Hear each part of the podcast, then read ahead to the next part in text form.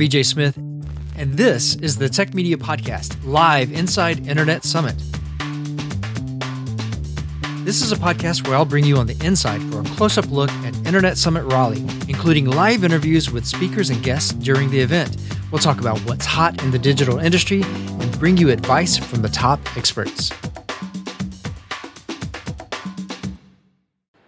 Day two of Internet Summit. This is Jeffrey Colon of Microsoft. No, you've got a good radio voice, so... Uh. Well, I think like a lot of us um, who podcast, maybe we, maybe we, maybe we haven't done this, but I did college radio when I was in college. Oh, okay. And um, I was a communications major, so it's like, I think it's, I think it's funny because you look at media, if you're into media... You're probably, and, and you're also into technology, you're probably into a lot of the things that, you know, we get to talk about at, like, these events. And if you haven't evolved, that's totally fine as well. But, I mean, radio to me is, like, the oldest of old media. But it's not, see, the thing is, everyone's like, oh, it'll die.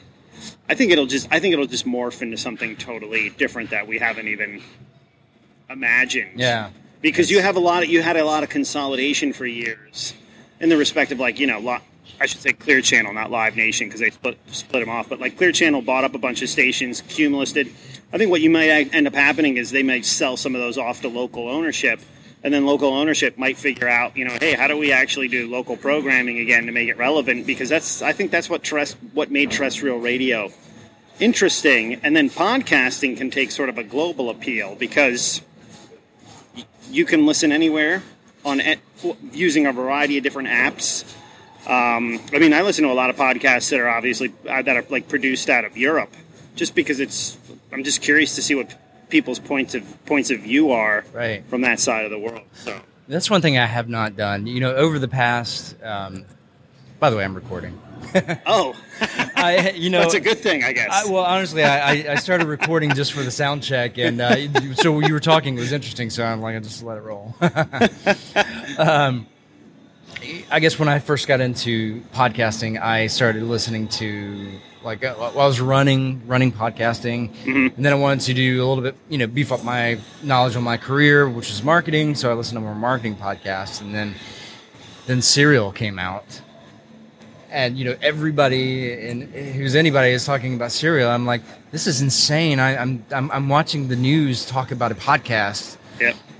And um, that sent me down an entirely different rabbit hole of This American Life and Ted Radio Hour and Radio Lab and all these other, like, really highly produced products, the Gimlet shows yep. and things like that. Um, and so, yeah, it's really kind of changed the way I look at podcasts. It, I think it's funny you bring up the Serial observation because I remember, well, I think one of the things that's made podcasting actually so popular is the barrier to entry is a lot lower. So in two thousand six, when I first started to podcast myself, you still needed, I mean, we're sitting here, you have a MacBook Pro, you have two high-quality microphones, looks like you have a switcher unit. You know, you it's the barrier is a lot lower than what it used to be. You Absolutely. almost you almost needed to have, um, you know, full studio equipment, which is what made it so difficult. Now, I mean, depending on the quality that you want, I mean, I was recording a podcast last night on my iPhone using the Spreaker app. Right. You know, I mean, is the quality good? It's not bad. Um, but you could do it anywhere, and and I think reporters probably enjoy those types of applications because they can record in the field, which changes the um, sort of the point of view of how podcasting works. But I mean, it's really, I think it'll be interesting to see what happens in like the next five years based on what's happened over the last, you know, over the last ten. I mean, you have popularity, I think, like you noted, This American Life and a number yeah. of other. Um, high quality shows. I mean, I know that The Wall Street Journal did a lot of podcasts. I think you'll actually see more media get into it. I know BuzzFeed is really into podcasting right now um, because they're still trying to figure out, you know, what's the best way that they, you can serve up content. And I think in the fragmentation of media, you can't forget the audio side of the spectrum because we're a mobile society. We move around We probably are going to end up driving less in some communities because we're uh, because of urban redevelopment, and that allows us to sort of use this, uh, I guess, this on-demand model that works so well. Right. It was uh, it was in New York City where I discovered uh, Note to Self, and um, mm, it was one other podcast, but it was interesting because I was doing so much walking while I was there. Yeah. And it was easy to just pop the earbuds in. Let me find a new show to listen to because all my regulars, I've, I've listened to those already, those episodes. Let's find something new. um, and yeah, and you know, commutes to work. I listened to uh, Startup on the way into uh, the show today. Ah, um, yes. Well, they, they the recent episode of that talks about Gimlet and what they go through to produce an episode or create a new show. Wow. And um, it's intense, and it's great. So I've, I've listened to that episode like three or four times now because that's kind of my, my backup for inspiration, I guess. But tell us a little bit about your show. Yeah, so um, I started it in two thousand twelve.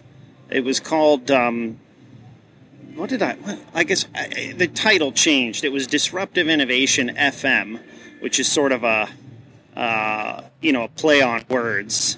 Um, and then I just I just sort of shortened it and called it Disruptive F M, um, and it was it's mainly a it's a weekly show. It's twenty-two minutes, which I think is the sweet spot for podcasts.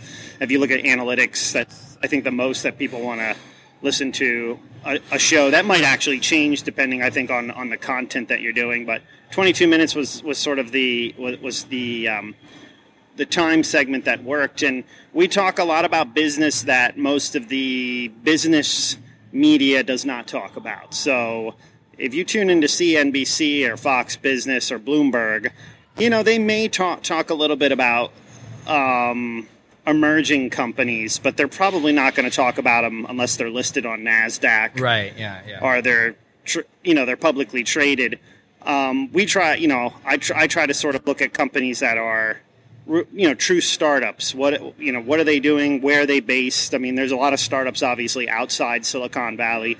Seattle's got a great startup scene. New York City has a great startup scene. I think even here in Raleigh, you'll probably find around many uh, universities now, startups are, are starting to happen. I went to Ann Arbor this past year, and I was amazed at the amount of businesses that were there. Austin, another big place. Pittsburgh, because of Carnegie Mellon.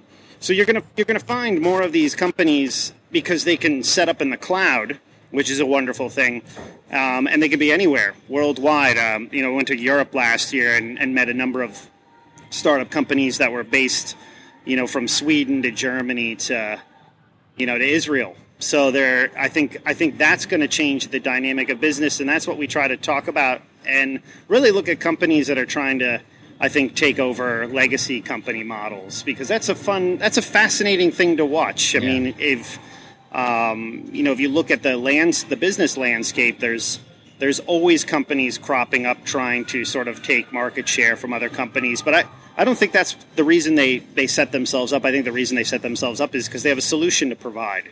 And some companies that might have a legacy don't don't want to provide those solutions. So that's what we that's mainly what I look at and what I talk about, and you know, social media and um, how that affects um, startup culture, and, and then of course I bring a lot of uh, real life examples in the music industry. I, I talked about the advertising agency industry. I've talked about politics in terms of how communications works when you look at when you dissect movements like Occupy Wall Street or Um, Black Lives Matter. I mean, the communication is all decentralized now, and that's something I think a lot of startups have realized, which is what which allows them to grow at a faster rate compared to this sort of top-down model that you see at, at a lot of big companies.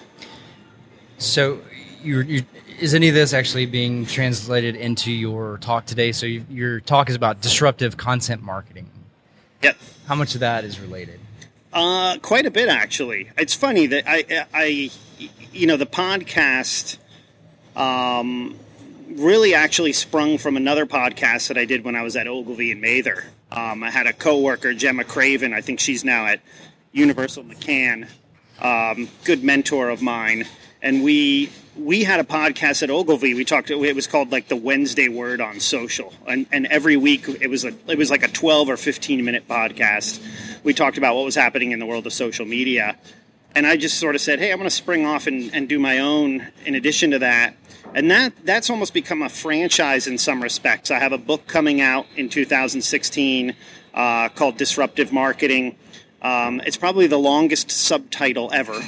So it's Disruptive Marketing, what growth hackers, data punks, and other um, hybrid thinkers can teach us about navigating the new normal. That's a that's a that's a mouthful. Um, but um, I that, so that book's coming out, and, and, and I really try to talk about, you know, how to think about uh, creative destruction in terms of how we approach marketing. Uh, that's one of the things that I do at Microsoft around the search advertising products, because we play second fiddle to another company. So you have to always challenge the bigger uh, players out there by doing things a little bit left of center. And that's what I'm going to talk about today with uh, with the, the attendees. Um, you know, how to really look at things differently. I think we have a tendency of really getting caught up in technology and platforms. And if we think about it, business really is about people, but we don't really think about that in a lot of respects when we approach business plans.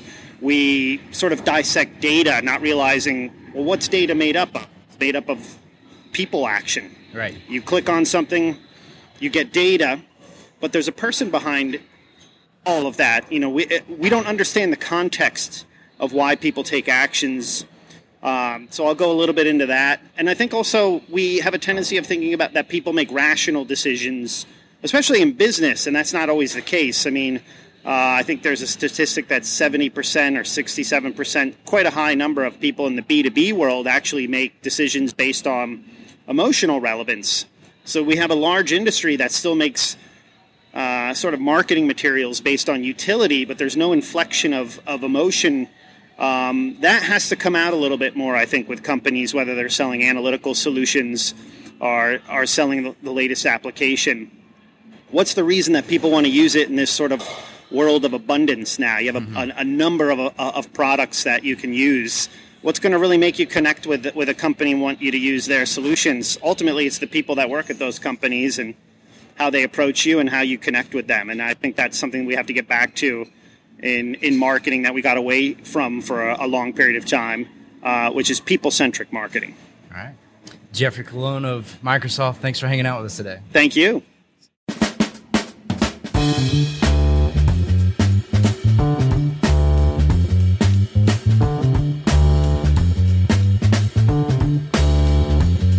The Tech Media Podcast Inside Internet Summit. Be sure to subscribe for more great interviews.